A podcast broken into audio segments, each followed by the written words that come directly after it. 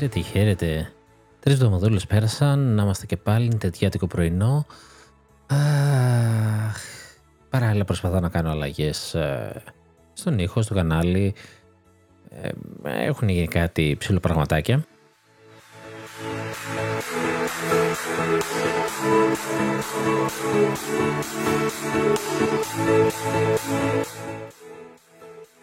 Αλλά πέρασαν τρεις εβδομάδες και δεν πρέπει να γίνεται αυτό κανονικά. Και μ' άρεσε την προηγούμενη φορά που αναφέρθηκα και σε κάποια άλλα πραγματάκια ε, για άλλες κονσόλες και λέω να το εφαρμόσω στο τέλος του επεισοδίου να προσθέτω και τέτοια νέα τα οποία έμεσα ή άμεσα ή και καθόλου μπορεί να αφορούν την Nintendo και από εκεί και πέρα ίσως έτσι να κάνω κάθε εβδομάδα επεισόδιο.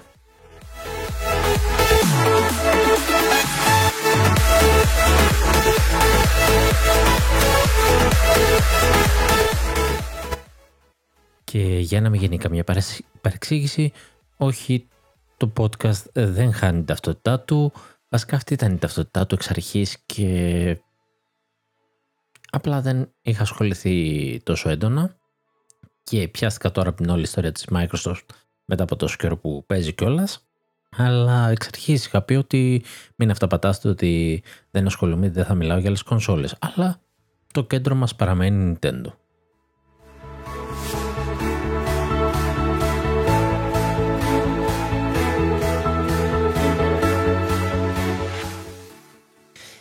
Αν δεν έχεις ακούσει τα πρώτα επεισόδια και δεν σε άδικο. Πέρα που είναι παλιά και μιλάμε για ένα podcast που έχει να κάνει για νέα, οπότε δεν έχει τόσο αξία να ακούσει ένα παλιότερο επεισόδιο. Παρ' όλα αυτά, πολλοί κόσμος αρέσκεται να ακούει παλιότερα επεισόδια.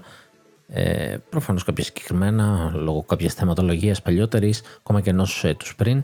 Ε, anyway, το αρχικό concept δεν ήταν τόσο το να είναι ένα νητετιάτικο podcast, που θα ήταν πάλι ο τίτλος αυτός, δηλαδή αυτή θα ήταν η βάση, αλλά το concept ήταν ε,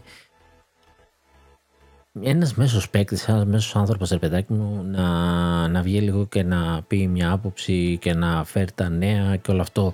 Και το είχα έτσι στο μυαλό μου ότι υπάρχουν και άλλοι άνθρωποι σαν εμένα και δεν θα έχουν τον χρόνο να ασχοληθούν, ναι, δεν, ε, α, δεν θα έχουν την όρεξη να ασχοληθούν και μια φορά στο τόσο, μια φορά την εβδομάδα, κατά ε, το, το ιδανικότερο δηλαδή, αν είναι μια φορά την εβδομάδα, να μπορεί να κάτσει και να ακούσει, ξέρω εγώ, 40 λεπτά, μία ωρίτσα, κάποια θέματα ε, που ώστε να μην χάσει την επαφή. Γιατί έχουμε μια αλφα ηλικία, ρε παιδί μου.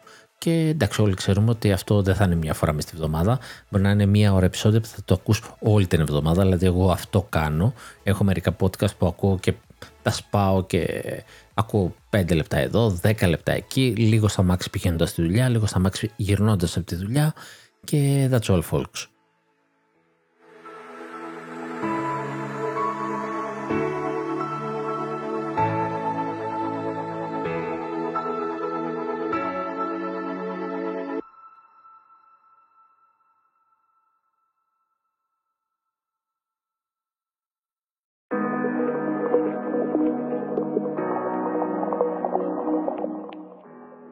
Κάτι που επίσης άλλαξε ή προσθέθηκε είναι και gameplay. Τώρα περίμενε, θα μου πεις gameplay είχες και πριν. Ναι, ok. Okay. Βασικά το live είναι κάτι καινούργιο το οποίο δεν κάνω live. Δεν κάνω live. Φαινομενικά κάνω, αλλά δεν κάνω. Κοίτα για να ξαναδείς τι γίνεται. Ε, ήθελα footage ε, από παιχνίδια, είτε γιατί είναι για review, είτε γιατί απλά γουστάρω, είτε γιατί θέλω κάποια στιγμιότυπα, είτε για να βάλω background στο podcast και συνήθως δεν έχω, έχω μια φωτογραφία και τόσο απλά. Ε, δεν ξέρω, νομίζω είναι πιο ωραίο να υπάρχει κάποια εικόνα, κάποιο ενδιαφέρον, αλλά εντάξει, όπως τα ακούει ο καθένας. Όπως είπα, podcast είναι και στο YouTube και εγώ τα παρακολουθώ κάποιο podcast, μπορώ να, να το κατεβάσω και να δεν θα βλέπω, θα έχω κλειστεί την οθόνη με το premium και τελείωσε. Ε, οι κονσόλες όμως νέας γενιάς έχουν ενσωματωμένο μέσα το stream το οποίο είναι πάρα πολύ βολικό γιατί στην ουσία κάνει καταγραφή ανά πάσα στιγμή, το αφήνει τρέχει, δεν σε νοιάζει και έχεις κάνει καταγραφή όλου του gameplay σου. Ε, χωρίς να έχει και ένα όριο ε, στο χρόνο. Γιατί όταν τραβάς ε, βίντεο έχεις όριο στο χρόνο ε, και εκτός αν έχεις μια εξωτερική συσκευή, ένα USB ξέρω εγώ έχω στο Xbox και εκεί μπορώ να τραβάω βίντεο. Το οποίο όμως στο, στη μία ώρα σταματάει, αν δεν έχει κρασάρι. Ε, είχα όλο το gameplay του Hogwarts Legacy και έγραφε, έγραφε 40 λεπτά. Κάποια στιγμή σου λέγε άκυρο. Δεν ξέρω, επιθερμανόταν το στατικάκι και έπεφτε, έσβηνε και ξανεπαναρχόταν επί τόπου, αλλά φυσικά μου κάνει corrupted όλο το βίντεο. Στις καλές περιπτώσεις που είχα, δηλαδή από τις πόσες ώρες έχω πατήσει να κάνω καταγραφή, έχω 3-4 αντί 6 ώρες, ε, έπρεπε να έχω τις διπλάσιες. Ε, από αυτές λοιπόν στη μία ώρα, επειδή έχει το καλό, αυτό είναι το καλό, ότι γράφει 4K με HDR. Άμα δείτε τις επιλογές στην κονσόλα σας συνήθως δεν σας δίνουν αυτή την επιλογή ε, δεν μιλάμε για Nintendo τώρα έτσι, ναι, δεν παίζει καν 4K HDR, μιλάμε για το PlayStation 5 και το Series X. Ε, δεν στη δίνει καν αυτή την επιλογή για διάφορους λόγους δικούς του. Σου λέει 1080, άμα θες χωρίς HDR, κουλουπού κουλουπού. Οπότε μια καλή λύση να έχω ένα στικάκι και να γράφω εκεί πλάνα και μετά τα έφερνα στον υπολογιστή, τα ένωνα, ε, παίρνω στο το podcast την εικόνα. Ναι, αλλά εδώ είχε ένα άλλο πρόβλημα. Ήταν 12 γίγα η μία ώρα footage. Δεν έχω και κανένα PC μάνα μου τρομερό, οπότε έπρεπε να κάνω αλχημίες, να καθυστερεί το βίντεο στο YouTube και τελικά, ξέρεις τι, τραβούσα εγώ 4K HDR για να δείχνω 1080 και 720. Mm, δεν πήγε πολύ καλά. Οπότε βρήκα αυτή την καλή λύση να στριμάρω την ώρα που παίζω. Ε, όχι για να το δει κανείς απαραίτητα, παρόλα αυτά το άφησα κάποιες φορές δημόσιο ε, περισσότερο για να έχω εγώ το footage και ας μένει στο YouTube κανάλι. Και εδώ είναι το ξύμερο το άλλο το φοβερό, όπου το PS5 ε, εδώ θα του δώσω τον πόντο γιατί μπορείς να κάνεις stream κατευθείαν στο YouTube ενώ για κάποιο λόγο δεν μπορείς στο Xbox και μπορείς στο Twitch. Και ok, άρα live μέσω Xbox δεν παίζει. Είναι the live σε ένα λογαριασμό που έχω στο Twitch και από εκεί μπορώ να κάνω export και να στείλω το, το footage σαν να το ανεβάσω σαν βίντεο στο κανάλι μου στο YouTube. Οπότε τι γίνεται τώρα; Έχω gameplay του Wulong γύρω στις 3 ώρες, 4 ώρες του Wulong το οποίο φαίνεται σαν ανεβασμένο βίντεο γιατί ήταν export από το Twitch. Μια χαρά όλα καλά. Και έχω και το footage ε, διάφορων παιχνιδιών από το PS5, κυρίως του Diablo 4, ε, 8 με 9 ώρες σήμερα το πρωί, γεια σας, Σάββατο πρωί, μπήκα στο σερβερ και ξέχασα να βγω, όπου σερί αυτό ε, πεζόταν κανονικά στο YouTube live και παρέμεινε στην καρτέλα των live. Αυτό είναι που με πειράζει, ότι πάει στην καρτέλα των live και μπορεί να μην το δεις εύκολα. Τώρα θα μου πεις, «Ε, δεν με πολύ ένιωξες και με το δεις. δηλαδή είπα για ποιο σκοπό το κάνω. Και γι' αυτό το λόγο ε, όλα αυτά τα πλάνα είναι no commentary τα σχόλια θα γίνονται εδώ. Μπορεί κάποια στιγμή να ανοίξω μικρόφωνο και αυτό φροντίζω συνήθως τον τίτλο να γράφω με, με τον ένα ή με τον άλλο τρόπο ότι δεν θα μιλήσω. Γράφω gameplay μόνο, gameplay χωρίς ε, μπλα μπλα, ξέρω εγώ, κάθε φορά σκεφτόμαι μια βλακεία. Τις δύο-τρεις φορές δηλαδή που το έκανα. Ε, ώστε να ξέρεις γιατί μπορεί κάποια στιγμή να κάνω όντως ένα live. Δεν είναι βέβαια στα άμεσα σχέδιά μου. Οπότε αυτά έχουν πάει στην καρτέλα το live. Γι' αυτό υπάρχει ε, η playlist ε, στο κανάλι που λέγεται Late Night Nintendo Show. Μισό λεπτάκι τώρα θα τον εξηγήσω. Αυτό απλά εμένα μου αρέσουν τα ηλίθια λογοπαίγνια. Ε, κάπως σε μια συζήτηση προέκυψε αυτό και έλεγα ok okay, αφού τραβάω κάποια πλάνα για να κάνω κάποια έτσι mini reviews ή συνήθως είναι παίζω την πρώτη ώρα ή τις πρώτες δύο ώρες ενός παιχνιδιού ενός καινούριου παιχνιδιού και το ποστάρω για να πάρεις μια ιδέα πώς είναι το παιχνίδι, χωρίς να σου κάνω τώρα όλο spoil. Και αυτό έβαζα. Οπότε έλεγες το έκανα καταγραφή, το ανέβαζα πάνω ε, και τελείωνε η δουλειά. Και όλα καλά. Τώρα αυτό λίγο το άλλαξα.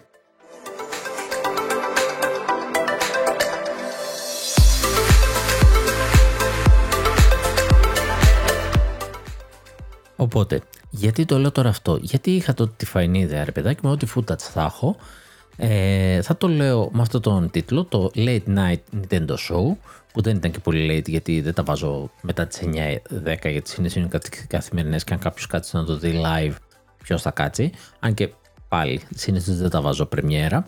Οπότε τα βάζω εκείνες τις ώρες και έχω μία playlist που λέγεται έτσι. Ναι, αλλά τώρα έκανα live σήμερα το πρωί από τις 9.30 με 10 το πρωί περίπου μέχρι τις 5-6 το απόγευμα.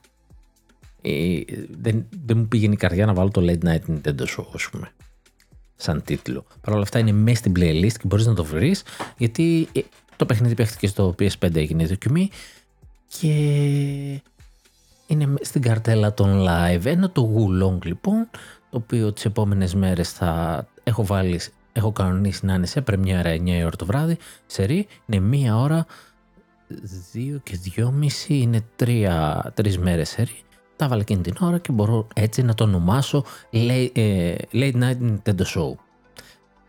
Μπέρδεμα. Ε, καλά, εντάξει, δεν είμαι και ο καταλληλότερος άνθρωπος. Ξεμπλέκει πράγματα. Είμαι ένας μπλεγμένος άνθρωπος. Πλεγμένα θα τα κάνω.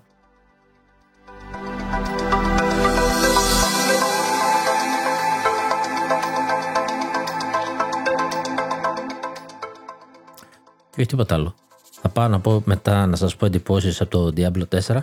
Θα λέτε πού είναι το footage θα πάω να το δω. Αλλά τρελός είναι αυτός ρε παιδάκι μου. Γιατί θα ξεχάσεις να τσεκάρεις την καρτέλα των live. Είναι αυτή η αλλαγή που έχει κάνει τελευταία το YouTube. Ωραία αλλαγή είναι η αλήθεια. Ωραία. Και δεν ξέρω αν θα κάνει και άλλες γιατί έκανε και αλλαγές. Ε, εγώ την είδα από τη μεριά του καναλιού, δεν ξέρω πώς φαίνεται στον κόσμο. Έχει καρτέλα για podcast πλέον. Οπότε φτιάχτηκε άλλη μια playlist. Χαμός. Εγώ λοιπόν τα επεισόδια τα είχα ένα σεζόν, ανά χρονιά. Σεζόν 1, 2, τώρα είμαστε στην τρίτη. Και έπρεπε να δηλώσει ποιο είναι το podcast σου. Οπότε έφτιαξα μία νητετιάτικο πρωινό που έχει όλα τα επεισόδια από το πρώτο μέχρι το τελευταίο και είναι δηλωμένη σαν podcast. Θέλω να δω λοιπόν τι αλλαγές θα φέρει αυτό πρακτικά για εσάς. Αυτά. Πάμε τώρα στα κανονικά θέματα.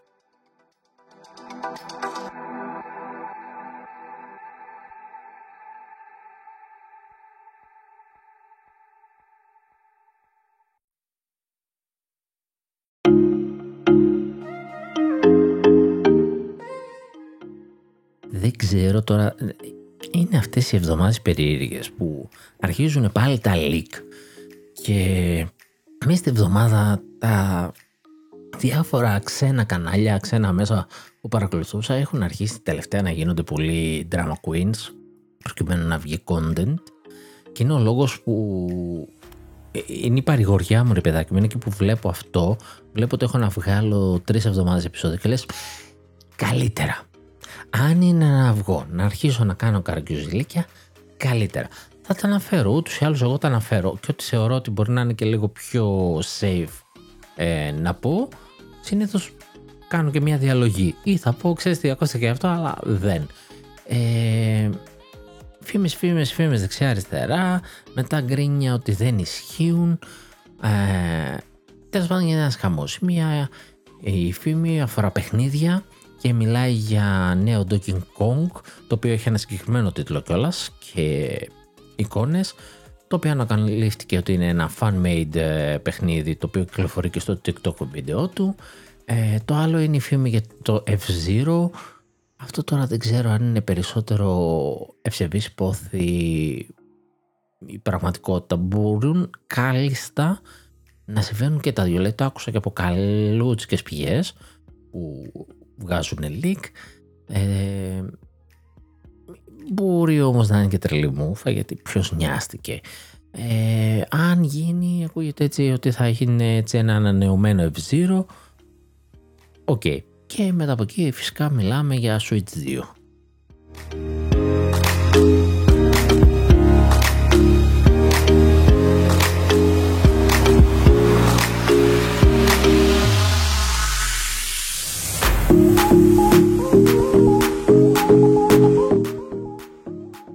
Δηλαδή να βγει πια αυτή η συσκευή να ησυχάσουμε ρε παιδάκι μου. Δηλαδή εντάξει. Να, να βγαίνεις πέφτει να πει έχει αυτά και αυτά και αυτά να τελειώνουμε. Anyway η νέα φήμη είναι προς την καλή μεριά. Ε, πάνω κάτω ξέραμε ποιο, ποιον επεξεργαστή θα δούμε. Και ε, υπάρχει μια φήμη ότι έχει γίνει αλλαγή και θα είναι άλλος και είναι υπέρ μας αυτό γιατί πάει από τα 8 νανόμετρα στα 5 νανόμετρα, θα έχει καλύτερες επιδόσεις, θα τρώει λιγότερο ρεύμα. Ε, είναι ένας πολύ καλός, ένας δυνατός βέβαια, άλλοι λένε ξέρεις τι, μην περιμένεις να δεις και τρελά πράγματα, ε, λίγο τις προσδοκίες χαμηλά. Απ' την άλλη έχουμε ακούσει ότι θα είναι περίπου σαν ένα PlayStation 4, ήδη για τον επεξεργαστή που ξέραμε, όχι για τον καινούριο που ακούγεται ότι μπορεί να πάει προς τα εκεί Nintendo γιατί υπήρξε κάποιο πρόβλημα στην παραγωγή της Nvidia.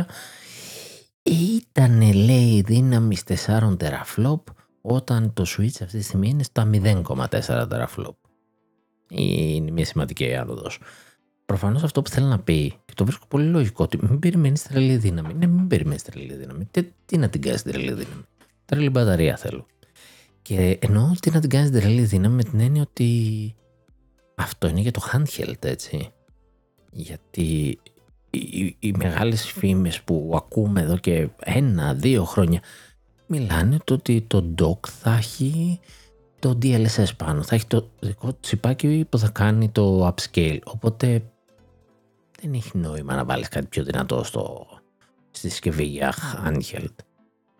Εκεί είναι η μαγεία μετά. Τι DLSS θα δούμε; Δύο, το πιο πιθανό. Τρία, μακάρι.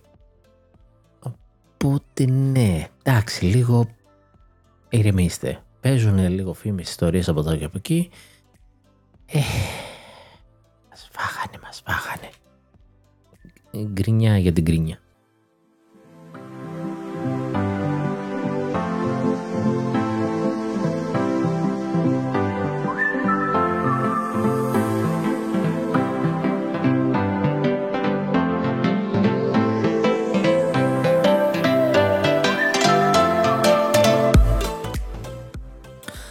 Λένε μήπως δεν πάει και σε τέγκρα καν στη Nvidia και πάει σε άλλο, να επεξεργαστεί γιατί υπήρξε πρόβλημα τόσο μεγάλο και αυτό θα έχει θέμα και με το backwards compatibility. Μάλλον ότι κάποια αλλαγή υπάρχει θα υπάρχει γιατί θα ακούγαμε και άλλα leak αλλά τώρα Nintendo είσαι ποιος ξέρει και τι, τι, τι, τι, τι φούμαρα πουλάει δεξιά αριστερά σε leaker Anyway, δεν μπορούμε να κάνουμε κάτι γι' αυτό παρά να περιμένουμε και να ελπίζουμε. και ok, okay, εντάξει, ναι. Ε, έχουμε, ε, παίζονται πολλά μέσα μας κυρίως ε, γιατί είναι κάτι που περιμένουμε καιρό, κάτι που θέλουμε καιρό. Ε, μας χτυπάει λίγο αυτό το θεματάκι, είναι λίγο ευαίσθητο και μάλλον μάλλον είναι και επιτακτική ανάγκη. Ε, και αρχίζω να το λέω εγώ που είμαι πολύ ευχαριστημένος με τη συσκευή όσο έχει. Ε, τουλάχιστον για το handheld γιατί εκεί παίζω τελευταία και έχοντας κάνει την αλλαγή λίγο τελευταία να παίζω πιο πολύ τηλεόραση ε, ε, θέλει, θέλει αλλά ok okay, μας έδωσε και πολύ καλά δείγματα ε, βγάλε το Pokemon απ' έξω έτσι το υπόλοιπο της χρονιάς ε, τι μπορεί να κάνει και με αυτή τη συσκευή, αλλά ίσως να υπάρχουν και θέματα όσον αφορά την ανάπτυξη παιχνιδιών, το οποίο θα αναλύσω λίγο πιο μετά.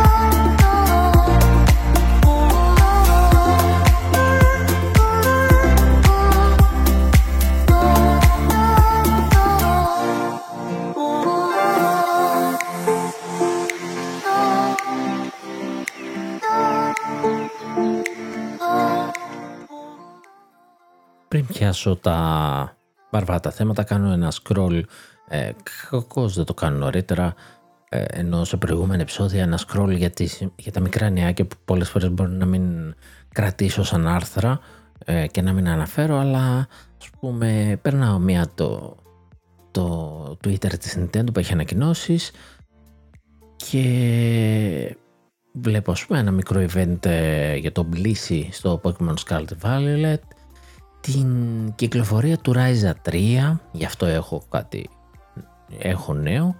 Α, τι άλλο είχε, είχε και, ε, πώς το λέγανε για το παιχνίδι, της ε, Bayonetta, που και γι' αυτό έχω ένα νέο, ε, το οποίο πήγε και πολύ καλά, η αλήθεια είναι, πήρε καλές βαθμολογίες, αυτό εννοώ, και έχει, μας είπε και κάποια πράγματα ο producer, producer του παιχνιδιού γι' αυτό. Ο director τι είναι, ε, Lego 2K και γι' αυτό έχω να μιλήσω. Κυκλοφόρησε το, α, πώς λέγεται, με το, το The Think, όχι, α, πώς λέγεται το παιχνίδι, Have a Nice Death. Είδα το γραφικό και δεν είδα τον τίτλο. Have a Nice Death. Ε, ανακοινώθηκε το τέταρτο μέρος με, το οποίο περιέχει το story pack του Fire Emblem Engage, ένα ξεχωριστό story, το οποίο έρχεται πολύ κοντά, 5 Απρίλη. Πάρα πολύ κοντά, δηλαδή οι χαρακτήρες δοθήκαν γρήγορα, το story δόθηκε γρήγορα, ή πολύ καλό ή πολύ κακό θα είναι αυτό. Ε, και, και στο Xenoblade το ίδιο, πολύ, πολύ σμπρώξαν πράγματα τώρα. Τι άλλο, ένα event για το Tetris 99 από το Fire Emblem Engage ε, εμπνευσμένο. Πολλά τρέιλεράκια εδώ για το Tears of the Kingdom έρχεται. Πότε θα μας ρίξει το final trailer μαζί με το direct λίγο να γουστάρουμε. Δεν μας έχει πει. Έδωσε και 7 μέρες trial online για ποιον δεν έχει. Ακόμα και αν έχει πάρει το δωράκι έχει μια δοκιμαστική ούτως ή άλλως. Και σου δίνει άλλες 7 μέρες. Ε, επειδή υπήρξε κάποιο πρόβλημα στο server, εδώ πάντων 7 μέρες εξτρά. Klein. Klein mine. Οκ. Okay. Uh, το Σερέ θα είναι Lost Demon είναι το παιχνίδι του Bayonetta που προσπαθούσα να σκεφτώ. Mm, την, και τα άλλα που βλέπω θα τα αναφέρω σίγουρα και αυτά.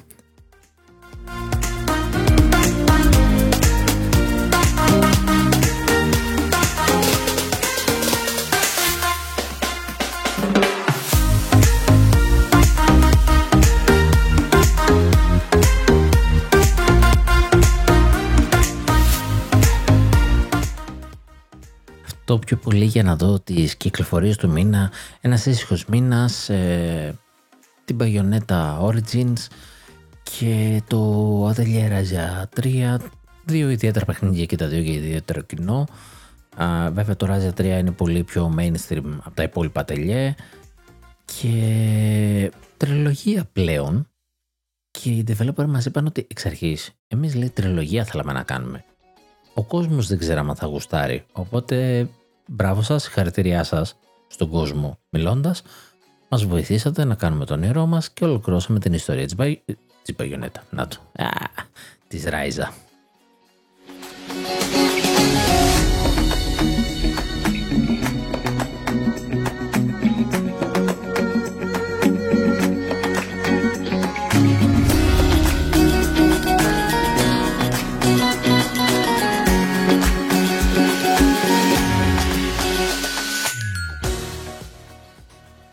Συνέντευξη παραχώρησαν τώρα τελευταία στα HAL Laboratories, στους δημιουργούς του, των Kirby παιχνιδιών, ο director του στούντιο και τους κάναν διάφορες ερωτήσεις του τύπου, ξέρεις, πώς είναι ο Kirby από μέσα; Ρωτούσαν για την ανατομία του Kirby και λέγανε αυτοί ε, φτιαγμένο από όνειρα. Και λέει, εντάξει τώρα, λέει, ναι, πρέπει να είναι μυστήριο αυτό.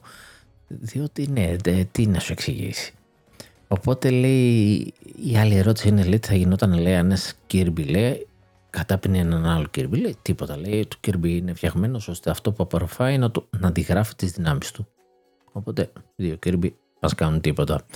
Και μάλιστα υπάρχει αυτό το σκηνικό σε παιχνίδι όπου ο Kirby απορροφάει ένα πλάσμα σαν τον ίδιο Kirby και δεν έχει γίνει τίποτα του στείνει. Ε, και μετά ρωτάει πού πάνε, λέει οι εχθροί ρε παιδάκι μου. Και λέει, εντάξει τώρα πρόσεξε τι με ρωτάς, λέει έχουμε ένα φάνταση κόσμο το οποίο λέει θέλουμε να είναι ευπεπτός για παιδιά. Δεν, μην περιμένεις να ακούσεις κάτι γκορ από μένα. Έτσι. Ε, οπότε αυτό ήταν το στυλ γενικότερα των ερωτήσεων και των απαντήσεων. Και όσον αφορά το που πάει ένας εχθρός ε, αφού τον προφήσει ο Κίρμπι, κάπου επιστρέφει στον κόσμο. Γεια σας.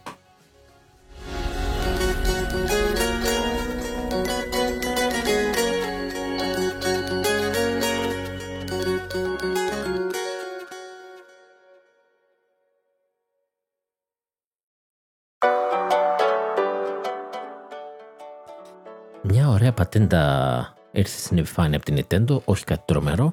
είναι το σήμα του το Master Sword ε, συγκεκριμένα από το Zelda Tears of the Kingdom είναι το Master Sword το οποίο έχει καταστραφεί γύρω γύρω έχει α, κάποιους ομόκεντρους κύκλους και όλο αυτό είναι μέσα σε ένα πλαίσιο με κάποια σύμβολα και εδώ είναι το ρεζουμέ γιατί ο κόσμος προσπαθεί να το, το αποκρυπτογραφήσει. Μας έχει μείνει και πάρα πολύ. Είμαστε κάτω από τους δύο μήνες, έτσι. Μη σου πω και κάτω από τις 50 μέρες πλέον. Anyway, ψάχνουν να δουν τι, τι, τι λέει εκεί ρε παιδάκι μου. Κέρμπι, τι θα είναι. Κέρμπι. Α, είμαι ένα θέμα πίσω μονίμως. Πα, πα, πα, πα, πα. Anyway, νέο άνιμε για τα Pokemon. Θα λέγεται Pokemon Horizons. Και από ό,τι βλέπω και από το εξώφυλλο μάλλον θα αφορά τη νέα αυτή γενιά. Την Scarlet and Violet και δεν έχουμε πλέον άσε έτσι.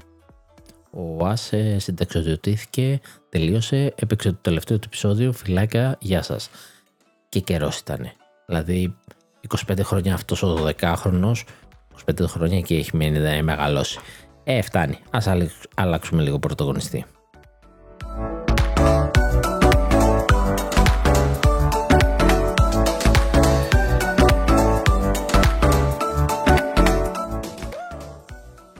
πρωτογωνιστή. Sega γλυκάθηκε λίγο με τις ταινίες που έβγαλε, με την ψηλοεπιτυχία του Frontiers και ετοιμάζει το Sonic Origins Plus, το οποίο θα είναι DLC του Sonic Origins ή αν δεν το έχετε καθόλου μπορείτε να το γράψετε εξ αρχής ολοκληρώ και μάλλον και σε physical και θα φέρνει καινούργια παιχνίδια στις κονσόλες. Καινούρια από τα παλιά, έτσι, μην φανταστείτε. Είναι για 23 Ιουνίου σε όλες τις κονσόλες και τι θα έχει το expansion. Θα έχει το Dr. Robotnik's Min Bean Machine. Δεν έχω ιδέα τι είναι, δεν θέλω να μάθω. Sonic Blast, Sonic Chaos, Sonic Drift, Sonic Drift 2, Sonic Labyrinth, Sonic Spinball, Sonic the Hedgehog 1, 2, Triple uh, Trouble, Tales Adventure, Tales Sky Patrol. Αυτά θα προσθεθούν στην τιμή των 10 ευρώ έξτρα ή 40 για όλα ε, δηλαδή το Origin με το Plus ε, το Expansion.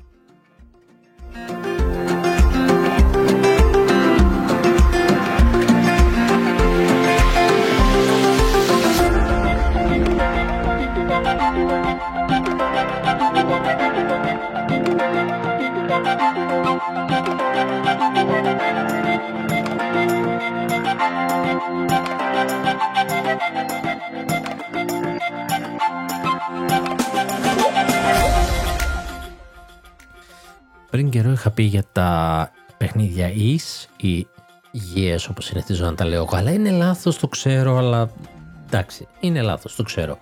Anyway τα Is ε, ετοιμάζουν όλο καινούργιο παιχνίδι κάποια παλιότερα σε remake όπως το Is Memoir The Oath of Felgana το οποίο είχε ανακοινωθεί αρχικά για την Ανατολή και δεν ξέραμε και πολλά πολλά έτσι, παιχνίδι του PSP εντωμεταξύ και δεν ξέραμε τι θα γίνει στη Δύση και τελικά 27 Απριλίου κυκλοφορεί ε, στην Ιαπωνία Μάιο, 25 Μαΐου στην Ασία και έρχεται και σε εμάς διότι μας έδειξε τρέιλερ στα αγγλικά. Οπότε λογικά κάποια στιγμή δεν έχει δώσει ημερομηνία τι; Α, θα δώσει. Ε, μία ενδιαφέρουσα διάλεξη που έγινε τώρα τελευταία, τώρα θα μου πεις ενδιαφέρουσα διάλεξη, τώρα τι, τι μας λες το podcast, θα βαρεθούμε. Είναι από έναν άνθρωπο ο οποίος δούλεψε για το Xenoblade Chronicles 3 και έδωσε διάλεξη για το σύστημα φωτισμού του παιχνιδιού. Ναι, έδωσε διάλεξη και αυτό.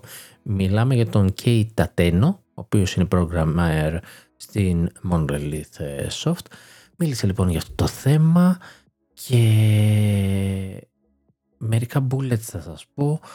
Ε, θέλανε λέει, να χρησιμοποιήσουν φως και, και σκιές για να, να, να αναδείξουν αυτό το, τη θεματολογία του παιχνιδιού που ήταν η ζωή και ο θάνατος. Γιατί αυτή ήταν η θεματολογία.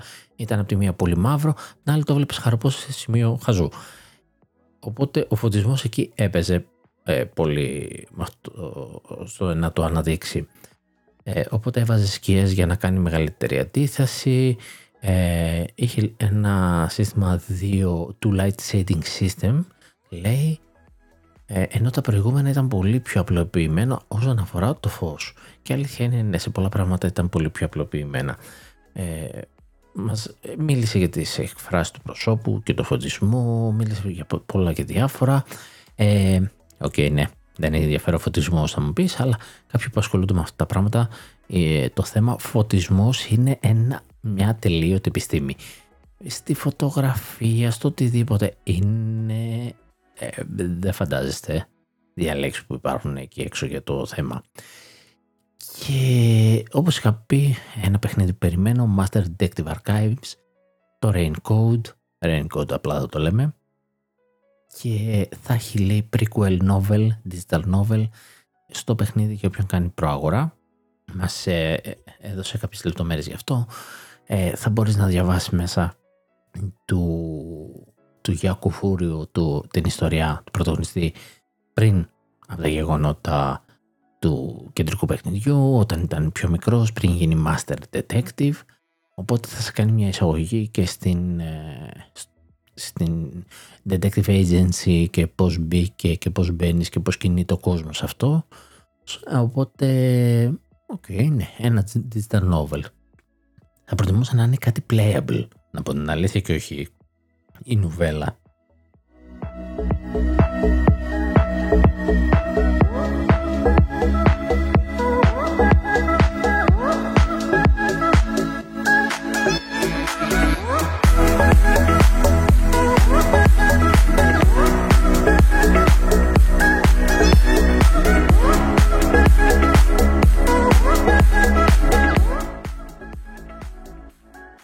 Ξαφνικό τρόπο ε, μας πέταξε ένα παιχνίδι από το πουθενά ήταν το Lord of the Rings Gollum. Ξέραμε ότι έρχεται στο 23, δεν ξέραμε το πότε, όλοι λέγανε για Σεπτέμβριο.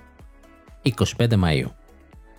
25 Μαΐου σε όλες τις κονσόλες ε, εκτός του Switch. Εκτός του Switch. Θα πάει πίσω και αυτό. Ναι. Και, και εκείνη που έλεγα ότι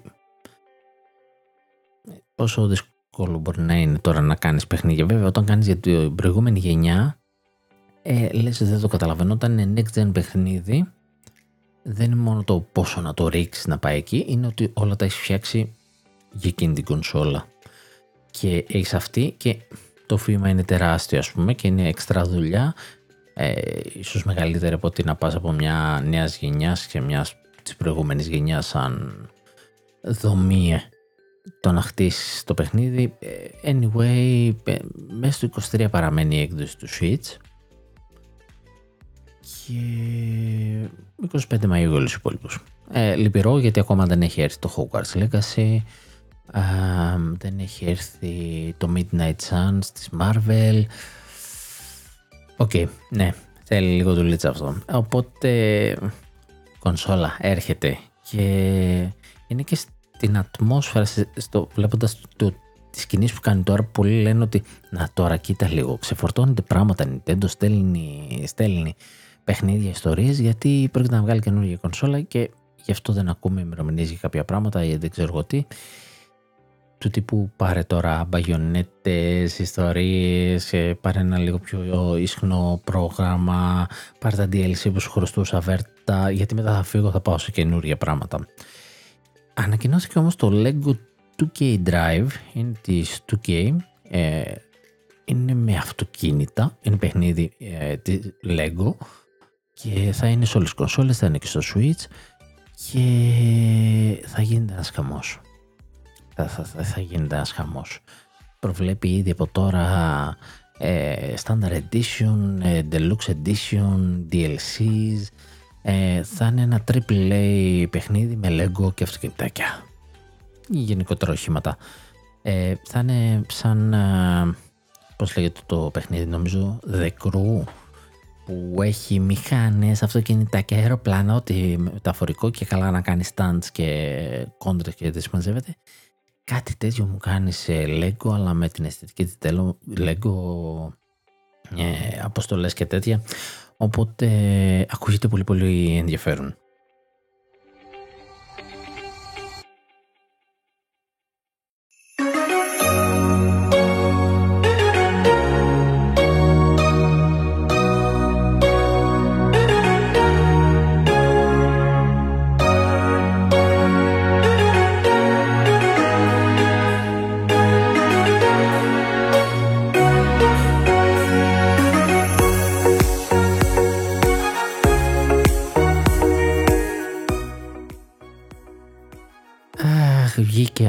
Κάτι κατατάξεις για το 2022 για τους ε, publisher σύμφωνα με τις βαθμολογίες τους.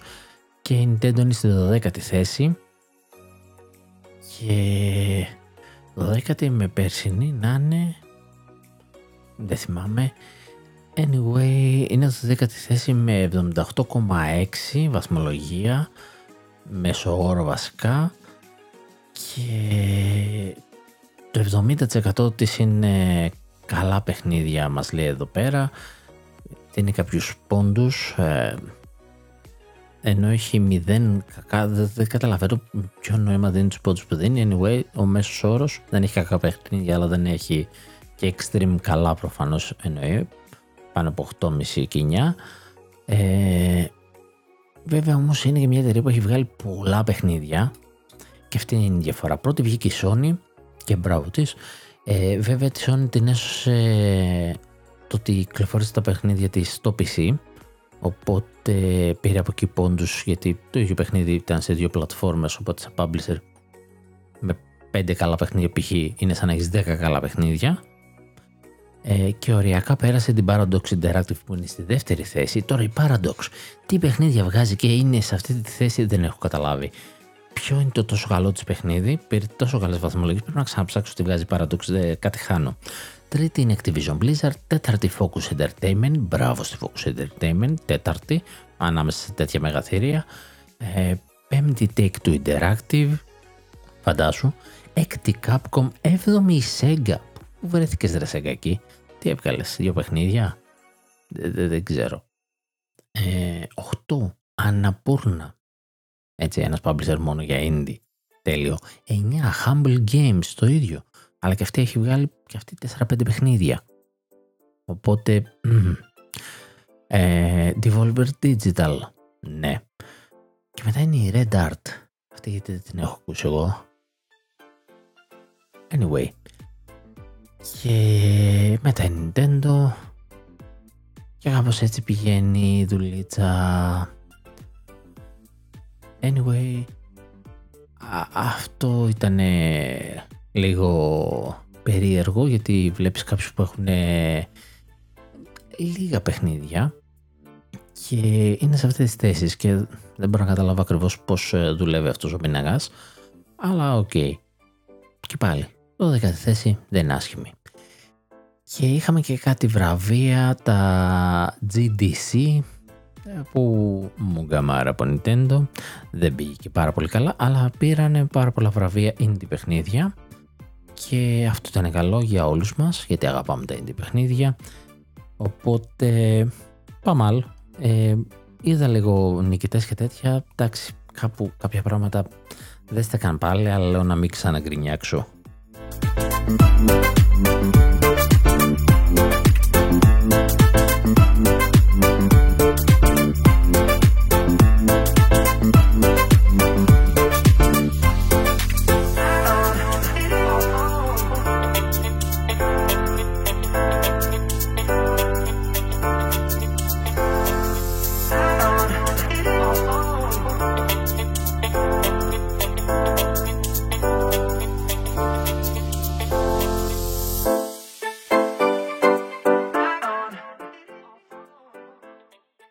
of Cards, ε, μια σειρά παιχνιδιών ε, το οποίο βασίζεται στις κάρτες. Οι κάρτες βέβαια πιο πολύ είναι για απεικόνηση του κόσμου παρά να το πεις card game. Δεν μπορείς να το πεις εύκολα card game, εγώ που το αγαπώ και οτιδήποτε έχει κάρτα το λατρεύω, δεν ξέρω αν μπορώ να το πω card game. Ένα επιτραπέζιο παιχνίδι είναι, ε, έχουμε δει παρόμοια, παρόμοιο στυλ, ε, όπου έχεις κάρτες που είναι το ταμπλό σου και διαλέγεις που θα πας. Anyway, είναι του Γιώκο Τάρο, του δημιουργού των ε, Nier και έχει κάνει τρία παιχνίδια στο Switch και έρχονται και στο, στα κινητά. Και επ' αυτού βγάζει και την τριλογία. Υπάρχει τριλογία Voice of Cards Trilogy, είναι μόνο στο Switch και υπάρχει η απλή τριλογία των παιχνιδιών ή η τριλογία με τα DLC όλα. Ε, κάθε ένα έχει από κάποια DLC ε, δεν ξέρω αν έχουν κάποια ιδιαίτερη χρησιμότητα, δεν έχω καταλάβει που κολλάνε το DLC. Anyway, βγήκανε και ε, σε Android. Ε, έκανα το λάθος, πήρα το πρώτο και λέω έκανα το λάθος γιατί το είχα στο Switch και νόμιζα ότι έπαιρνα την τριλογία. Γιατί και έτσι πως ήταν η περιγραφή α, του παιχνιδιού ανέφερε και τα τρία. Και μπερδεύτηκα. Εντάξει. Αυτό είχε πολύ καλή τιμή σε σχέση με την έκδοση του Switch, τα μισά λεφτά. Ε, εκεί δεν υπάρχει Trilogy. Παρ' όλα αυτά, Voice of Cards Trilogy στο Switch μπορείτε να το πάρετε με 50 ευρώ, χωρίς να είναι σε κάποια έκπτωση. Σίγουρα θα πέσει σύντομα και σε κάποιο... Σύντομα. Θα πέσει σε έκπτωση, τα μεμονωμένα πέφτουν και στα 64 με τα DLC. Δηλαδή εγώ ακόμα και που έχω το ένα, ε, με συμφέρει να πάρω και τα άλλα δύο μέσω του πακέτου. Απλά λέω. FIFA 23 ήρθε για trial ε, στο Switch Online μέσα στη εβδομαδούλα. Ε, παίξτε το να πάρετε και τους 100 πλατινένιους πόντους. Ο το κατεβασμένο το κοιτάω ακόμα. το Switch έκανε και μια ενημέρωση στην έκδοση 16.01, δεν άλλαξε τίποτα. Φυσικά μας έγραψε πάλι stability. Η πραγματικότητα ήταν πάλι κάτι βρισκές, swear words που μπλόκαρε, άλλαξε κάνα δύο συστήματα που δεν ξέρουμε τι κάνουν και τι αυτό. Εγώ πιστεύω ότι με κάθε update ε, τέτοιο ύπουλο που κάνει στείνει το firmware του επόμενου. Στείνει, στείνει υποδομές, κάτι έχει αλλάξει στο server της, κάτι ετοιμάζει, άντε να δούμε. Τι άλλο έχουμε, έχουμε το, τον οδηγό για το Zelda Breath of the Wild, The Explorer's Guide, το οποίο ήταν ένα βιβλίο που έχει κυκλοφορήσει όταν κυκλοφορήσει και το παιχνίδι και το πουλούσαν και τώρα είναι δωρεάν στο ψηφιακό του βέβαια, μην περιμένετε και hard copy αλλά σε PDF μπορείτε να κατεβάσετε το guide, να απολαύσετε το προηγούμενο παιχνίδι μέχρι να έρθει το επόμενος στις 12 Μαΐου. Και έλεγα πριν για Sonic Frontiers και την έτσι, επιτυχία του που έκανε. Είναι πλέον στα 3 εκατομμύρια πωλήσεις και προσφάτως έδωσε και δωρεάν ε, DLC η αλήθεια είναι, δεν ξέρω αν αυτά τα λες DLC, γιατί το ένα από αυτά σου μένει το photo mode. Δεν ξέρω αν θα το συμπεριέλαβα να σε δωρεάν υλικό σαν προσθήκη. Αλλά anyway, όποιος έχει το παιχνίδι κάντε και ένα update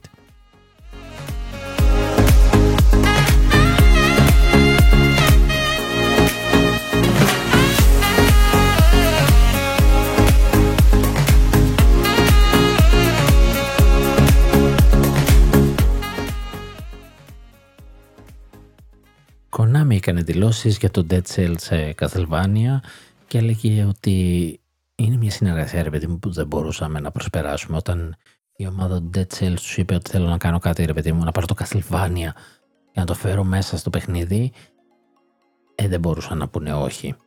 Και καλά κάνανε γιατί είναι πάρα πολύ ωραίο το νέο υλικό και νομίζω έδωσε και άλλη ζωή στο Dead Cell. Ε, μέσα στο μήνα για την ακρίβεια τώρα 31 Μαρτίου μια Nintendo ταινία έρχεται και δεν είναι αυτή που νομίζετε δεν είναι το Μάριο έρχεται και το Μάριο αλλά έρχεται η ταινία του Τέτρις η ιστορία πίσω από το παιχνίδι. Μιλάει για το δημιουργό του ο οποίος ε, έφτιαξε το παιχνίδι και προσπαθούσε να το βγάλει από τη Ρωσία ο Αλεξέη Πασίτνοφ γιατί το ότι υπήρχε η Σοβιετική Ένωση και θεωρούταν το παιχνίδι ανήκει στην κυβέρνηση. Και αυτό ήθελε να το πουλήσει στην Nintendo. Και να μας δείξει όλο αυτό το σκηνικό, δηλαδή θα έχει και κατασκοπία μέσα, θα έχει βέβαια και μια μικρή υπερβολή έτσι, δηλαδή έδειχνε τους Ιάπωνες και καλά να δείχνουν το νέο υπερσύγχρονο μοντέλο του στο Game Boy και είχε πάρα πολύ πλάκα, το έκανε να δείχνει τόσο φουτουριστικό ενώ είναι τόσα χρόνια πίσω ε, και μας δείχνει λοιπόν όλη αυτή την ιστορία τι έγινε με το Tetris, τα δικαιώματά του και πώς βρέθηκε στα χέρια της Nintendo. Ε, πέρα από την πλάκα που θα έχει, την υπερβολή που θα έχει, δεν πάβει να είναι ένα κομμάτι ιστορίας. Ψήνομαι άσχημα. Είναι σε λίγες μέρες, είναι στο Apple TV, είναι σε συνδρομητική υπηρεσία κλειδωμένο. Ε, τρόποι υπάρχουν βέβαια, αλλά αν μπορείτε να το δείτε, δείτε το. Και μια που είπα Apple TV να πω και για το Ted Lasso που πάρα πολλοί λατρεύουν και δεν έχω ιδέα τι παίζει αλλά συνέχεια έχει references ειδικά στη σεζόν 3 για την Nintendo δείχνει Switch, μιλάει για παιχνίδια ε, είναι ο γιος του του TED και εδώ τι μπάλιτσα έχει παίξει η Apple, τι άνοιγμα είναι αυτό στη Nintendo, δεν σε καταλαβαίνω.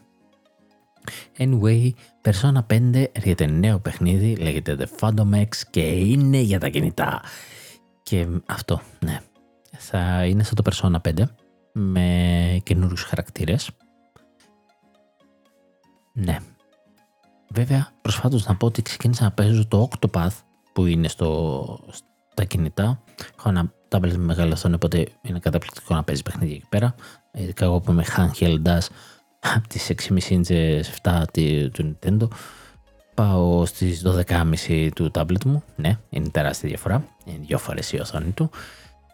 Και anyway, έπαιξε και λίγο το Octopath Traveler, το οποίο είναι single player εμπειρία ούτως ή άλλως. Έχει κάτι γκάτσα μηχανισμούς, αλλά δεν σε πολύ ενδιαφέρει. Εθιστικό. Αν είναι να είναι κάπως έτσι το Persona 5X, ε, ναι, ψήνομαι. Ε, πριν μίλησα για τελειέ Ryza 3 και ξέχασα να αναφέρω ότι θα κάνει και άνιμε. Δεν το αφήνει και ο Ιάπωνας. Ryza Anime ανακοίνωσε, έρχεται όλο, ξεκινώντας από το πρώτο παιχνίδι το story και προφανώς θα πάει παιχνίδι και σεζόν, το θέτω. Ε, δεν ξέρω, πάντως ετοιμάζεται και έδειξε και ένα πρώτο αφισάκι, είναι για το 23, ημερομηνία νομίζω δεν έχουμε, αν θα έχουμε, θα σας πω, νομίζω θα είναι πολύ πιο ωραίο και ευπεπτό να γίνει άνιμε. Το παιχνίδι καμιά φορά χαώνει ε, με τους μηχανισμούς, με τις αλχημίες που έχει. Ε, εμένα με, με, με μπέρδεψε πολύ στην αρχή και κακός γιατί ξέρω ότι θα μ' αρέσει έτσι και ασχοληθώ. Και κάποια στιγμή θέλω να ασχοληθώ, έχω και τα δύο. Και τώρα βγήκε και τρίτο και με σε φάση θέλω να το πάρω, αλλά δεν έχει παίξει τα άλλα δύο ρε μεγάλε. Αλλά θα παιχτούνε, το ξέρω θα παιχτούνε.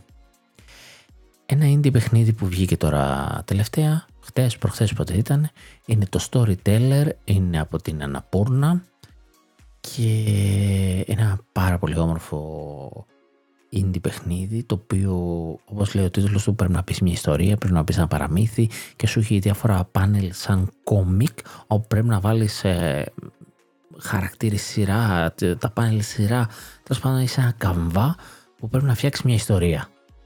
Το έχω κατεβασμένο την Παρασκευή και με τούτα και μετά αλλά δεν πρόλαβα να τα κουμπίσω. Γενικά δεν πρόλαβα να κουμπίσω στο Switch. Οπότε στο gameplay θα με ακούσετε να μιλάω για άλλες κονσόλες. Ξέρετε, είπαμε. Μην, ε, μην με δίνετε. Έχουμε όμως και μερικές ανακοινώσεις. Τώρα θα μιλήσω από τώρα για, ναι, για τις άλλες κονσόλες, αλλά έχει να κάνει με Nintendo. Το Coffee Talk ε, episode 2 ανακοινώθηκε για το Game Pass Day 1. Νομίζω το έχω ξαναναφέρει. Το Coffee Talk το πρώτο ήταν ένα πάρα πολύ ωραίο παιχνίδι. Okay, θα έρθει και στο Game Pass. Χαμάτο. Εγώ εντωμεταξύ δεν ψήνομαι να το παίξω. Κάτσω τηλεόραση ή χειριστήριο να το παίξω. Θέλω, θέλω σουιτσάκι μου. Αλλά okay, πρόσεξε, κάνει αυτό. Και προχθές από το πουθενά, αλλά όχι και τελείως ε, έκπληξη, πετάει Ni no Kuni 2 στο Game Pass. Και λέω δεν ήταν έκπληξη γιατί είχαμε ήδη το ένα. Και μάλιστα νομίζω είχε και Next Gen Patch, δεν ξέρω τι έπαιζε με τον Ni no 2. Ε, το πέταξε και αυτό εκεί μέσα. Το έφερε στο Xbox, το βάλε εκεί μέσα. Και θα ξαναπώ πόσο επικίνδυνο γίνεται το Game Pass για την Nintendo. Όταν η Nintendo έχει αυτό το χαρακτήρα για τα indie, πέρα από τα δικά της, τα πολύ ιδιαίτερα, που λέει πάρα πολύ indie. Και εδώ χτυπάει άσχημα το Game Pass. Δίνει παιχνίδια καλά, δίνει τζαπανίλες. Τώρα αν είσαι κάποιος που δεν τα είχε αυτά και σκέφτεσαι, άρε φίλα, παίξω τα δυο νοκούνι, πάρτα, πάρτα, Game Pass. Να παίξω τα το πάρτα, Game Pass. Τρώει, τρώει λίγο ψωμάκι. Από εκείνα τα indie που βγαίνουν και λες, α, τα πάρω σου τσάκι να τα παίξω. Ε, αν έχεις και τη συνδρομή του Game Pass είσαι, ρε παιδί μου, λες, ε, τώρα να το πληρώσω αφού το έχω, να, πατάω κουμπάκι, το κατεβάζω. Παρότι ξαναλέω, το format του Switch βολεύει άπειρα. Ένα update πολύ ενδιαφέρον ε, είναι το Disco Elysium και έρχεται Collage Mode. Μετά από τις διαμάχες που είχαν μεταξύ τους οι δημιουργοί και είναι και στα δικαστήρια, είναι το πρώτο ουσιαστικό update και θα είναι update με δωρεάν υλικό. Και θα σας αφήνει, ε, θα αφήσει τη δημιουργικότητά σου ελεύθερη. Έξω και το collage mode. Ε, δεν ξέρω. Ε, ακούγεται λίγο περισσότερο σαν ένα photo mode πιο πολύ. Ε, δεν ξέρω τι, α, τι κάνεις στο παιχνίδι. Έχει βγάλει ένα τρέιλερ το οποίο δεν το έχω δει γιατί ακόμα δεν έχω κουμπίσει το παιχνίδι. Είναι, είμαι ο άνθρωπος που το πήρε day one και το έχει παίξει. Είμαι αυτός ο άνθρωπος. Αλλά είναι κάποια παιχνίδια που λες ρε παιδί μου τα αφήνω στην άκρη όχι για ένα λόγο πότε θα έχω χρόνο να το πάρω σερί χωρίς να σταματήσω. Έχει διαφορά να παίζεις ένα παιχνίδι σερί και άλλο να παίξεις λίγο από 'δώ, λίγο από εκεί, λίγο παραπέρα. Okay. Συγγνώμη. Δεν κοίταξα κάτι παραπάνω. Και είχαμε και ένα update από μερικές του Nintendo Switch Online που έδωσε παιχνίδια στους emulator, τους ε, δωρεάν. Τέλος πάντων, αυτούς που είναι στη συνδρομή τη βασική που παίρνεις για να πάρεις online και τα έχεις ούτως ή άλλως. Δεν πληρώνεις για να έχεις emulator. Οπότε έδωσε δύο παιχνίδια του Game Boy το Kirby's Dream Land 2 είχε δώσει το 1, το BurgerTime Deluxe έδωσε το Side Pocket για Super NES και το Xevious για το NES. Ψιλοαδιάφορα πραγματάκια, αλλά okay, έδωσε κάτι.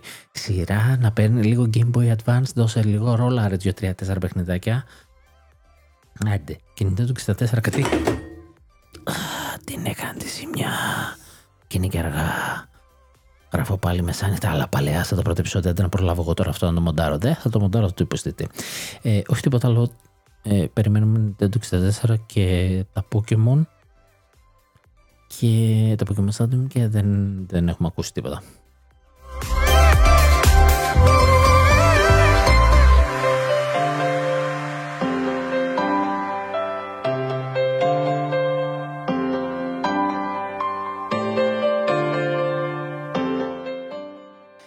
Και ξεκινάω μερικά νεάκια για τις άλλες κονσόλες.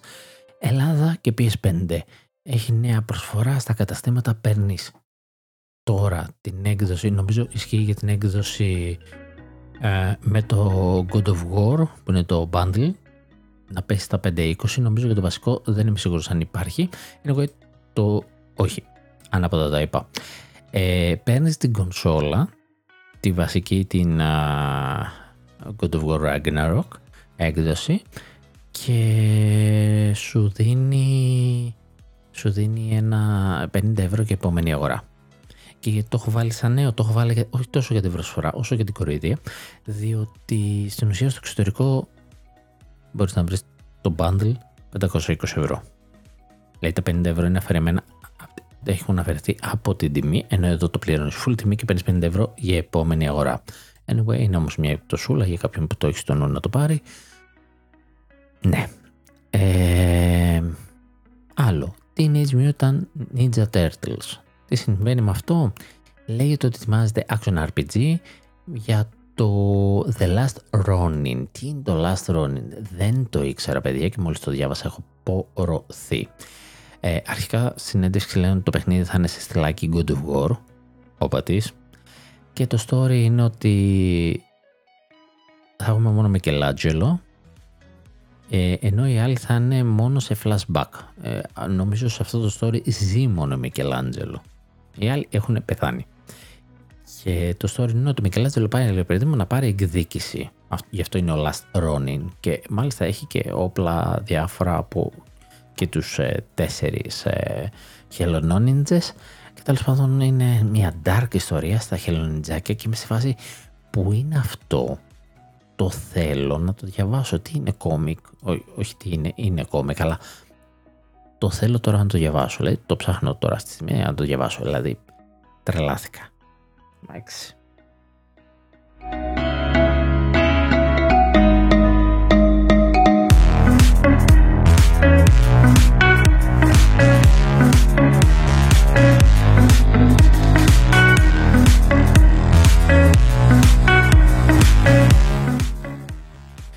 Call of Duty το προηγούμενο, όχι το τωρινό, το Modern Warfare 2, αλλά το 1, είναι διάσημο για το πόσο μεγάλο μέγεθος έχει. Έχει, έχει σαβούρα αρχείο μέσα. Ξέρετε τώρα αυτά τα παιχνίδια πανεχτίζουν το επόμενο πάνω στο προηγούμενο. Ανανέω, αλλάζουν ούτε αρχαία θέλουν. ότι δεν χρειάζεται μένουν κάτι νεκρά αρχεία και δεν αφαιρούν τίποτα γιατί μπορείς να μην ξέρει κανένας και μέσα να περιηγηθεί και να πει αυτό εδώ πρέπει να σβηστεί δεν πρέπει. Τέλος πάντων έχει φτάσει κάπου γύρω στα 200 γίγα στο PC και στις κονσόλες κάπου τόσο είναι. Και είναι σχεδόν ίδιο μέγεθος με ολόκληρο το κατάλογο παιχνιδιών του 3DS. Δηλαδή εκεί που έχεις στο σκληρό σου το Modern Warfare μπορούσε να έχεις όλα τα παιχνίδια του 3DS.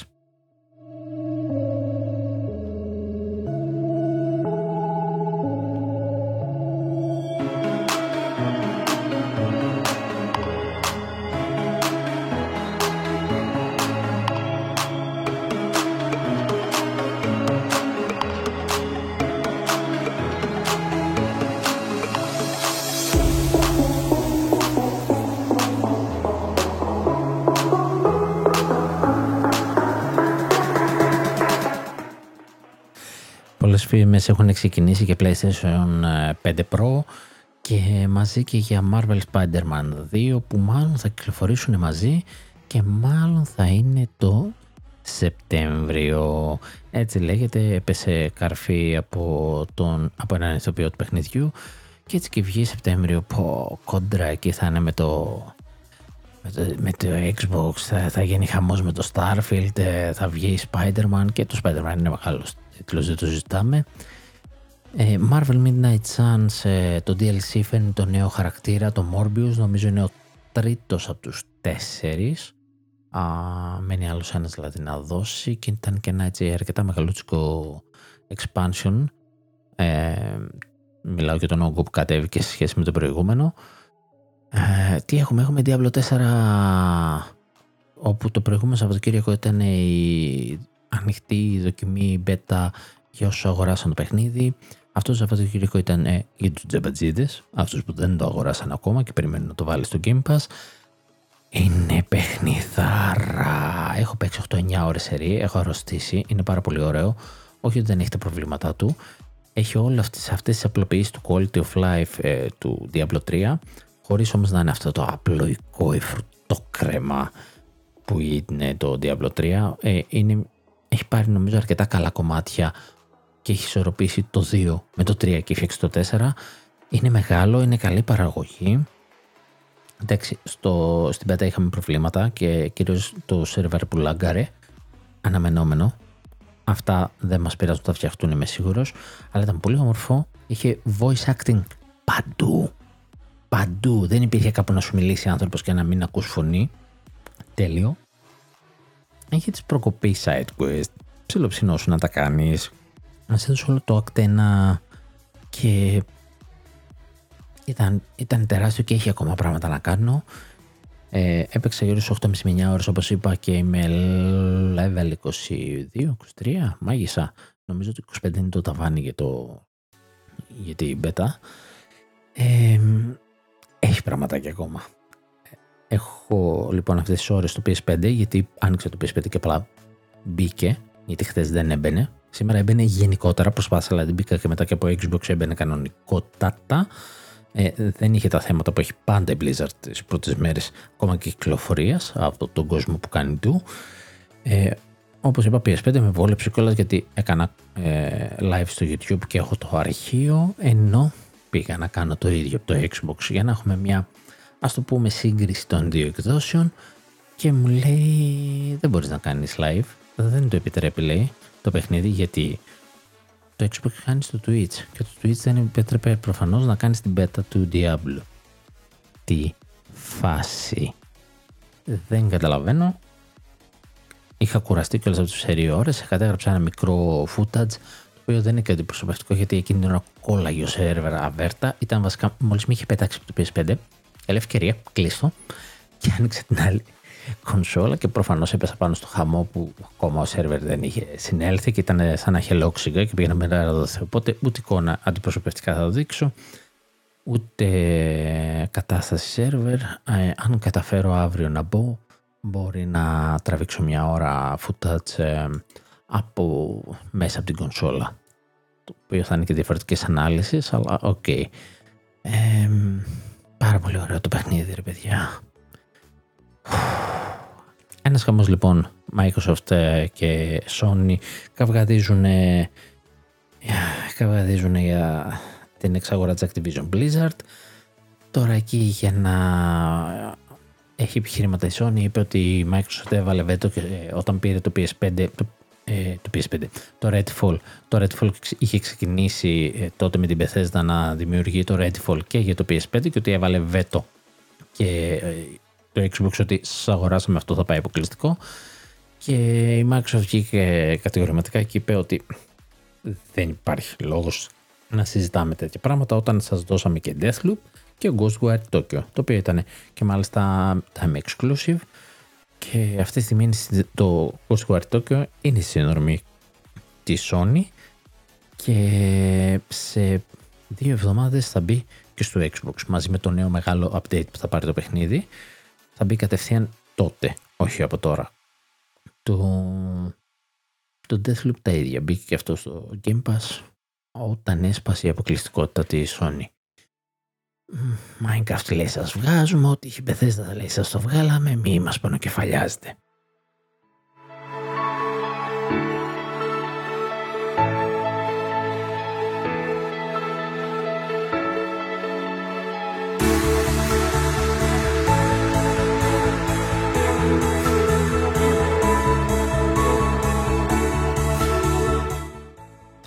Βέβαια έχει γίνει ο κακός χαμός γιατί τελειώνει σιγά σιγά και ο χρόνος των ε, επιτροπών και πρέπει να βγάλω απόφαση και η Ευρωπαϊκή CMA άρχισε να γυρνάει την πιφτέκα και να λέει θα, θα την εγκρίνω. Θα την εγκρίνω λέει γιατί δεν βλέπω κάτι εδώ να υπάρχει ε, κατά των ε, καταναλωτών αφού είπε ό,τι είπε ε, μας μένει και το δικαστήριο στην Αμερική που για να συνεχιστεί πρέπει η Sony να ανοίξει τα κοιτάπια της και να δείξει τις συμφωνίες που έχει κάνει με άλλες εταιρείες, που μάλλον δεν θα κάνει, ειδάλλως θα πρέπει να κάνει πίσω. Ε, οπότε, okay, ναι, καυγάς, καυγάς για τον καυγά. Από ό,τι φαίνεται θα εγκριθεί και πολύ πιο γρήγορα από ό,τι περιμέναμε.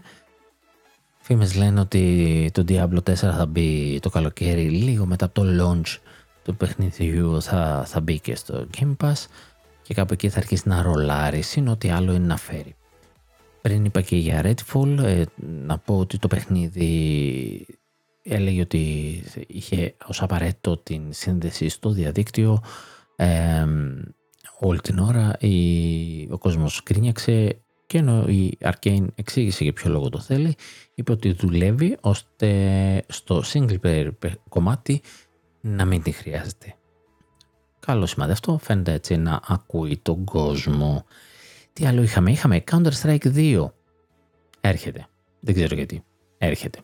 Και λίκαρε και σε το rent και ακούστηκε ότι θα βγει και σε κινητά, ακριβώς το ίδιο και μάλλον είναι ένα Counter-Strike ένα ξαναφορεμένο σε δύο.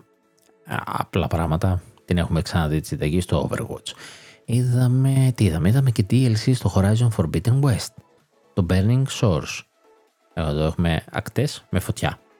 Στο προηγούμενο είχαμε πάγο, έτσι, σαν DLC. Anyway, ε, έρχεται και αυτό κάπου μέσα στον Απρίλιο. Κάπου εκεί, anyway, ε, είναι 20 ευρώ. Είναι 20 ευρώ. Απίστευτο. Παιδιά είναι 20 ευρώ. Και είναι και πάνω που θα ξεκινήσω να το παίζω το παιχνίδι. Τελείωσα το πρώτο. Και φοβερό. Uh, είναι και το DLC. Το έχω κάνει προαγορά. Uh, κάπου μέσα στον Απρίλιο που είναι η ημερομηνία δεν τη βλέπω. Anyway, ε, στα κοντά είναι και αυτό, στα πολύ κοντά. Και δεν ξέρω πόσο στα κοντά είναι, αλλά είδαμε και κάποιο βίντεο από το Senua Saga Hellblade 2 Hellblade λοιπόν ε, μας έδειξε κάποια real-time facial animation. Δεν ξέρω αν αυτά είναι μες στο παιχνίδι. Γιατί αν αυτό είναι μες στο παιχνίδι, ε, αρχίζουμε να πιάνουμε τα βάνη με τα παιχνίδια, έτσι. Ε, θέλει να μας δείξει, ρε παιδί μου, που φτάνει η Unreal Engine 5. Και η αλήθεια είναι ότι είναι φοβερά ρεαλιστικό αυτό που έδειξε. Okay, δεν παύει να είναι CGI. Δεν σημαίνει ότι όλο το παιχνίδι απαραίτητα θα είναι έτσι γενικότερα το παιχνίδι ήταν έτσι. Αλλά το είχαν πει ότι εμείς θέλουμε να βγάλουμε ένα τέλειο Hellblade 2 που θα κοιτάτε το ένα και θα λέτε indie παιχνίδι ρε, ξεφτίλα. Εμείς έχουμε δύο τώρα. Και είναι, είναι κομπλό το βίντεο, βέβαια να το δούμε και τι θα είναι και gameplay ακά. Έτσι είναι το σημαντικό. Έχουμε επίσης ε, την Blooper Team που μιλάει για το Silent Hill 2 και λέει ότι είναι στο τελικό στάδιο, πλησιάζει στην ολοκλήρωση του παιχνιδιού. Αυτό θα είναι αποκλειστικό σε PS5 και PC. Και είπε είναι τεχνικά έτοιμο και δεν σημαίνει ότι ολοκληρώθηκε, αλλά είμαστε πάρα πολύ κοντά. Οπότε έρχεται. Το περιμένουμε και αυτό.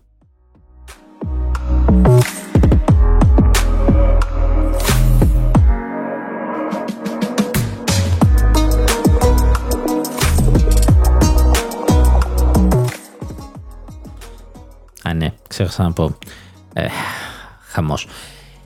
Εκεί πέρα πάνω που λέγαμε για τον καυγά Sony Microsoft έχουν αρχίσει να πέφτουν κάτι μηνύσεις προς την FTC ε, κατηγορεί τη Sony για μονοπόλιο στην Ιαπωνία και όντως υπάρχουν στοιχεία γι' αυτό δεν τα λέει έτσι και γενικότερα το κλίμα έχει γυρίσει πολύ ενάντια στη Sony αυτή τη στιγμή στην γενικότερη gaming κοινότητα έτσι γιατί πάντα υπάρχουν οπαδοί σε κάθε στρατόπεδο αλλά αυτή τη στιγμή η εικόνα της δεν είναι και πάρα πολύ καλή και ξαφνικά συνειδητοποιείς πέρα από ότι ε, έχει γίνει ή θα γίνει ότι γκρινιάξαμε γκρινιάξαμε για το Xbox αλλά αυτή τη στιγμή έχει ρολάρει για, με κάποια παιχνίδια που έρχονται. Προσθέτει διάφορα άλλα στο Game Pass. Άμα βάλει μέσα και Activision Blizzard ε ναι ρε φίλε θα, θα είναι φοβερή υπηρεσία ε, εγώ περιμένω πάρα πολύ το Redfall της Arcane. Ε, είδα κάποια πράγματα και τώρα τελευταία και πρότεικα ακόμα πιο πολύ. Είναι για τον άλλο μήνα το αναμενόμενό μου. Ε, μέχρι να έρθει το Zelda βέβαια. Ε, βασικά λίγο πριν το Zelda έρχεται και αυτό. Μια εβδομάδα πριν το Zelda. Πού πας κι εσύ; Πού πας; Βέβαια με το Zelda δεν βιάζομαι. Το άλλο είναι co-op. Θα παιχτεί με παρέα το Zelda αργά, μεθοδικά όπως έπαιξε και το προηγούμενο άμα δεν φάω κανένα τρελό hype με το τι συμβαίνει στο παιχνίδι, μπορώ να το παίξω και καλοκαίρι. Βέβαια και με αυτό άρχισαν να βγαίνουν κάποιες, ε, κάποια leak σχετικά με το παιχνίδι και λίγο πολύ είναι αυτό που φάνηκε στο τρέιλερ. Έχω ξαναπεί και ανέφερα και στο κομμάτι του προηγούμενου επεισοδίου στο τέλος που ήταν το, το, τα leak από το, το βιβλίο που θα ακολουθήσει την Collectors που σε αυτό το κομμάτι δεν είχε πάρα πολλά πράγματα ε, από εκεί όσο το τρέιλερ το ότι θα φτιάχνεις πράγματα ρε παιδί μου. Θα έχεις μια δύναμη σαν συνδετικό κρίκο, θα ενώνεις και θα, θα είναι ένα sandbox. Να το πω απλά. Θα είναι ένα sandbox. Αυτό που θα πάει πιο πέρα λοιπόν το Zelda είναι να σου δώσει ό,τι είχε το προηγούμενο παιχνίδι, αλλά με την ελευθερία να βάλεις τη φαντασία σου και να φτιάξεις ό,τι θέλεις. Ε, εντάξει, θα πάθουμε, θα πάθουμε κομπλόκο, δεν το συζητάμε. Το αναμένουμε και αυτό.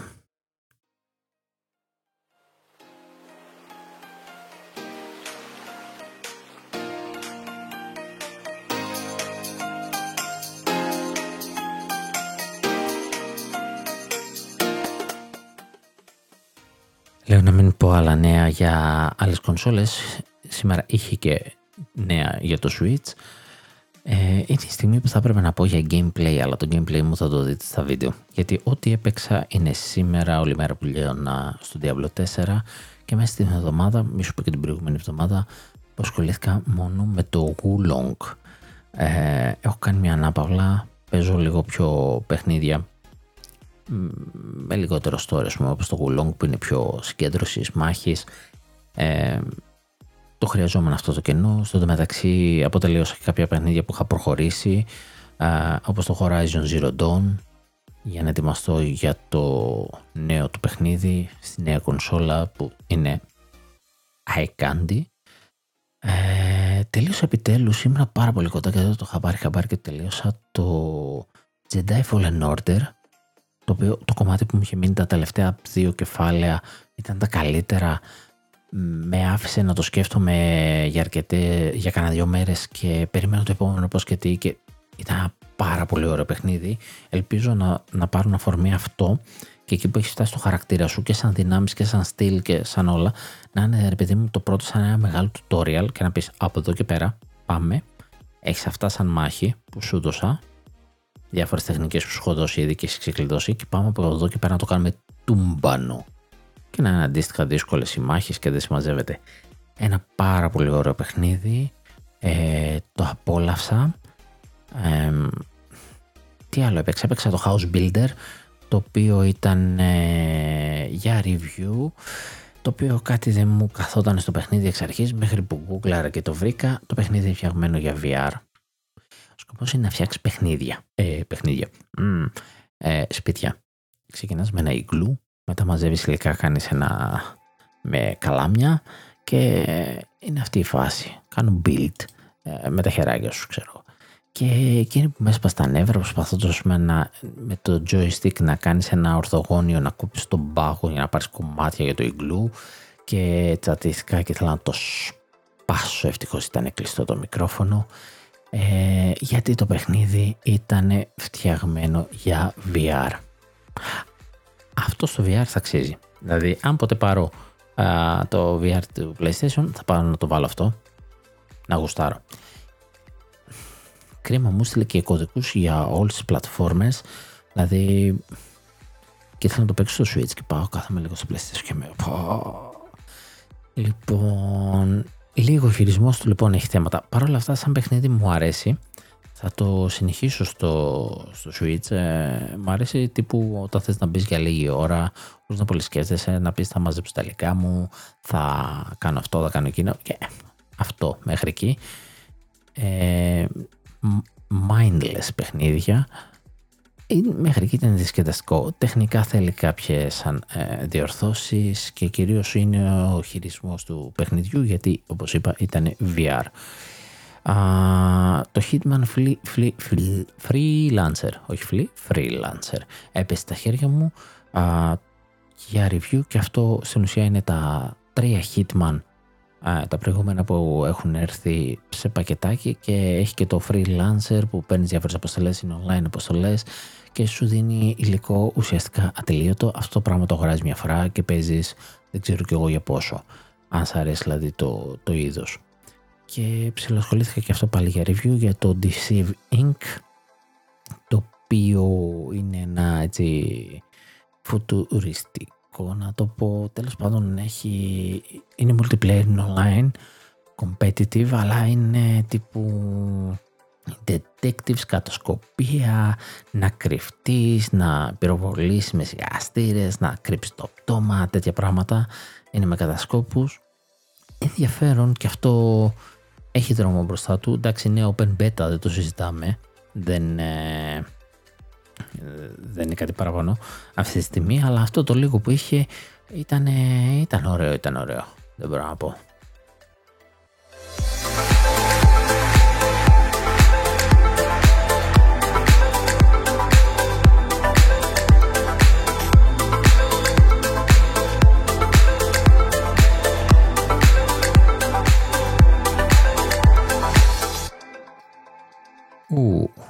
Κάποτε μάλλον θα πρέπει να σας αφήσω, είναι και πολύ αργά για μένα αυτή τη στιγμή που γράφω λόγω κάποιου τεχνικού προβλήματος.